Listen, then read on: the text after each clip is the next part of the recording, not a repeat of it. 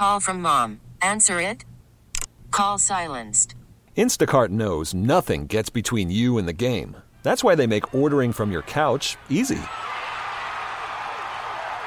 Stock up today and get all your groceries for the week delivered in as fast as 30 minutes without missing a minute of the game. You have 47 new voicemails. Download the app to get free delivery on your first three orders while supplies last. Minimum $10 per order. Additional terms apply. Baseball is in full swing. NBA playoffs are heating up, and your NFL team is gearing up for training camp. Listen to the latest on the teams you love here on the Odyssey app. The biggest sports radio stations in the country, providing unrivaled local coverage of their teams, all in one place. Exclusive interviews with players, coaches, and team executives, streaming live and always available on demand. Stay in the know with your favorite teams right here on the Odyssey app. This is At Home Connecticut, hosted by Joey Burgoyne, highlighting events and happenings that are taking place in your home, Connecticut, on WTIC News Talk 1080. Good morning and welcome to another episode of At Home in Connecticut. I'm your host, Joey Burgoyne, and joining me this morning is a man who I've just come to find out who's a fantastic person, and he is the president Mr. Don Scott, the president of the Canton Historical Society, which has the Canton Historical Museum. And this year's kind of a big one for the museum. It's their 50th anniversary. So, Don, thank you for joining me this morning. You know, I appreciate you coming on and give me a little bit of a history about the museum. You know, give me a, a museum museum tour, if you will. Okay. Well, thank you, Joy, for having me uh, having me on this morning. Um, Historical Museum um, or Society was formed in uh, 1970 and by a group of uh, uh, citizens who were interested in preserving the history of the town. Many of them had lived in the town most of their lives.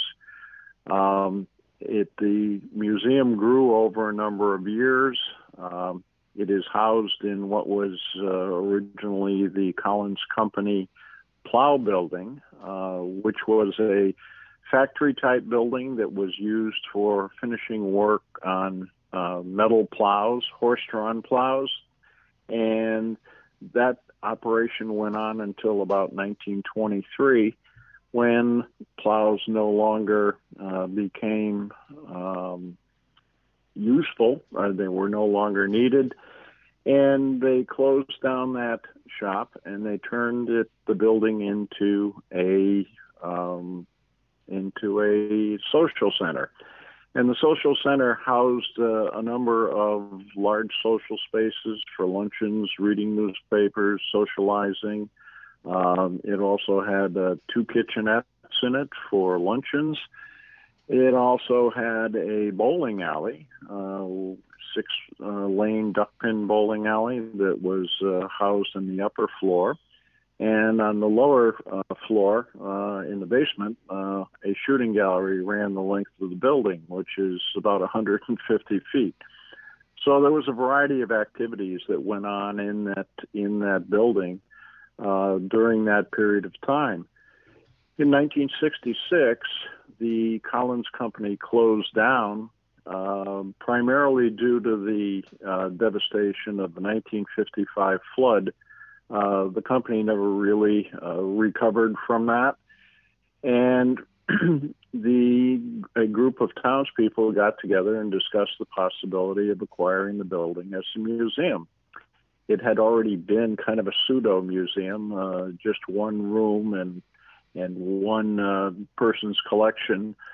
Uh, and over in uh, finally in 1970, uh, they were able to actually purchase the building, um, which uh, we still own today, and um, the uh, group that originally started the building uh, was probably uh, 40 people strong, maybe more.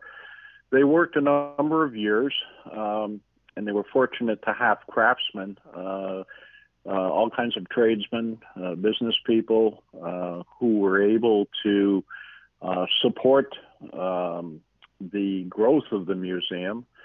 And over the years, uh, we have grown. uh, we now occupy three floors, all three floors of the building. Uh, each one of the floors has a theme to it, um, and each section, uh, each floor is sectioned off into an individual uh, display.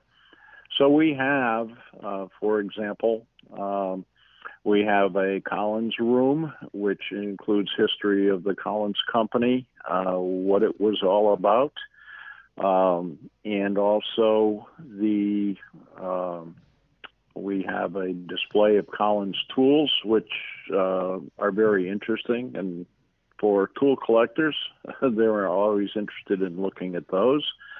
Uh, we have a Victorian bedroom. We have a children's room. We have a general store. We have a barber shop. We have a uh, fire equipment display. We have a wedding salon. And we have a uh, sports memorabilia from local uh, athletic teams. On the uh, upper floor, we have a um, display of um, our local production company, uh, which was in operation uh, from the 1950s uh, up through uh, the early 90s. And we have uh, kitchen utensils. we have a lace display, of which I know nothing about, but it, it looks pretty neat. and the we have a library uh, where people can do research. Uh, we have a, a, whole host of materials that, that people can use. And uh, certainly one of the, uh, if not the centerpiece of uh, our museum, is our uh, diorama of Collinsville around 1900. And this features a an HO train display. Um, put together by the Farmington Valley Model Railroad Society, with whom we've had a, a symbiotic relationship for uh, since the late 70s. And they've just done a superb job um, in the last few years um, putting together uh, a real uh, accurate portrayal of what downtown Collinsville uh, looked like uh, using photographs and 3D printers uh, to create buildings, uh, bridges, um, and uh, of course that's a great attraction for kids. Um, but adults, there's a lot of adult uh, railroad lovers, model railroad lovers, mm-hmm. Uh, who also uh, enjoy that. Um, now, one thing you know, we one thing that it, oh go ahead. the museum you know i just thought of this like you were talking about the you know the diorama and stuff like that the history that's there. You know if we could look ahead a little bit in the crystal ball how has you know if there was a display we're looking at you know a display 30 years from now about the year 2020 how has you know covid and all this impacted the museum? Well uh, certainly it has had a, uh, a financial impact um, as with many businesses and and uh, organizations and nonprofits. Um, you know, our revenues are down about sixty percent, uh, maybe a little more um, from where we typically would be. So we've we've had to uh, you know uh, complete grant applications. Uh, we've got a current one here that we hope will work. Um, and uh, also we're doing a, uh, a we've done a GoFundMe um, account, and people can go to if you uh, key into your browser uh, GoFundMe uh, Canton Historical Museum. Uh, they'll get to that website. Um, I think the um, other things that have been um, have well, obviously the the COVID has has really impacted our our uh, our 50th anniversary plans, uh, for which we had multiple events scheduled for the current year, and all of which have um, been canceled, except our current uh, gallery of trees, which is in operation, and this will be our um, uh, 12th year, 14th year uh, that we've run this. And basically, that involves uh, um, people within the town. They may be individuals, they may be families, they may be businesses, they may be organizations um, that um, donate decorated trees. Uh, we put them. We do a teacup auction. People come in, and they can get tickets if they're interested, um, and uh, submit them for trees they might like. Uh, all of them uh, this event runs from uh, November, well, we already started last Saturday, and it runs through December 13th. So can people still, su- you know, and, can people still submit a tree, or can people donate a tree still, or? Well, pe- people could still do that. We do have a few latecomers. Uh, this year, uh, we have so far this year 80, 87 trees.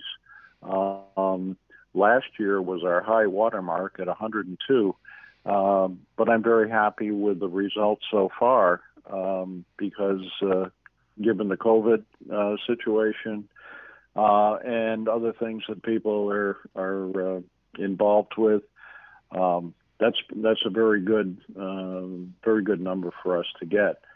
And uh, people, um, when when we in late summer we were trying to make a decision on whether we would hold the gallery of trees or not and we considered whether or not we could keep it safe, um, and um, you know, were we going to have enough resources to be able to do it?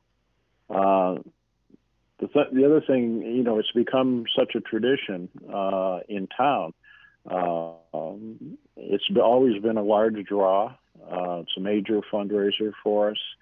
I think uh, uh, there's another event, the Christmas in Collinsville, which used to bring a lot of people through the museum. Uh, in a single night, uh, we have had uh, over 1,600 people come through the museum. Wow, that's excellent. Obviously, yeah, obviously we can't do that this year. So when people come, if they want to go to the Gallery of Trees, um, you know, they should expect uh, they're going to get their temperature uh, taken. They're going to be asked health questions. They're going to be registered. So if uh, tracing is ever needed, um, we've gone through uh, uh, uh keeping the museum clean and disinfected routinely. And so it's certainly a safe environment for people. Um, they should know, of course, masks are going to be required as our as is social distancing, and people will um, we people will need to understand they may have to wait to get into the museum. Uh, we're keeping the capacity down to 25. So, uh, particularly on weekends, uh, people might expect that they're they're going to have to wait, but uh, it's well worth the wait, and uh, we certainly um, you know look forward to to having a, a good turnout, as good a turnout as we can as we can get. Well, I appreciate you joining me again this morning, Mr. Don Scott, president of the Canton Historical Society. You know, let's get some people out there, look at those trees, donate a little bit of time, donate a little bit of money. There's nothing wrong with that. Keep the Historical Society going because history is a part of Connecticut we can't forget because remember, great things happen at home in Connecticut. You've been listening to At Home in Connecticut, a public service project produced by WTIC News Talk 1080.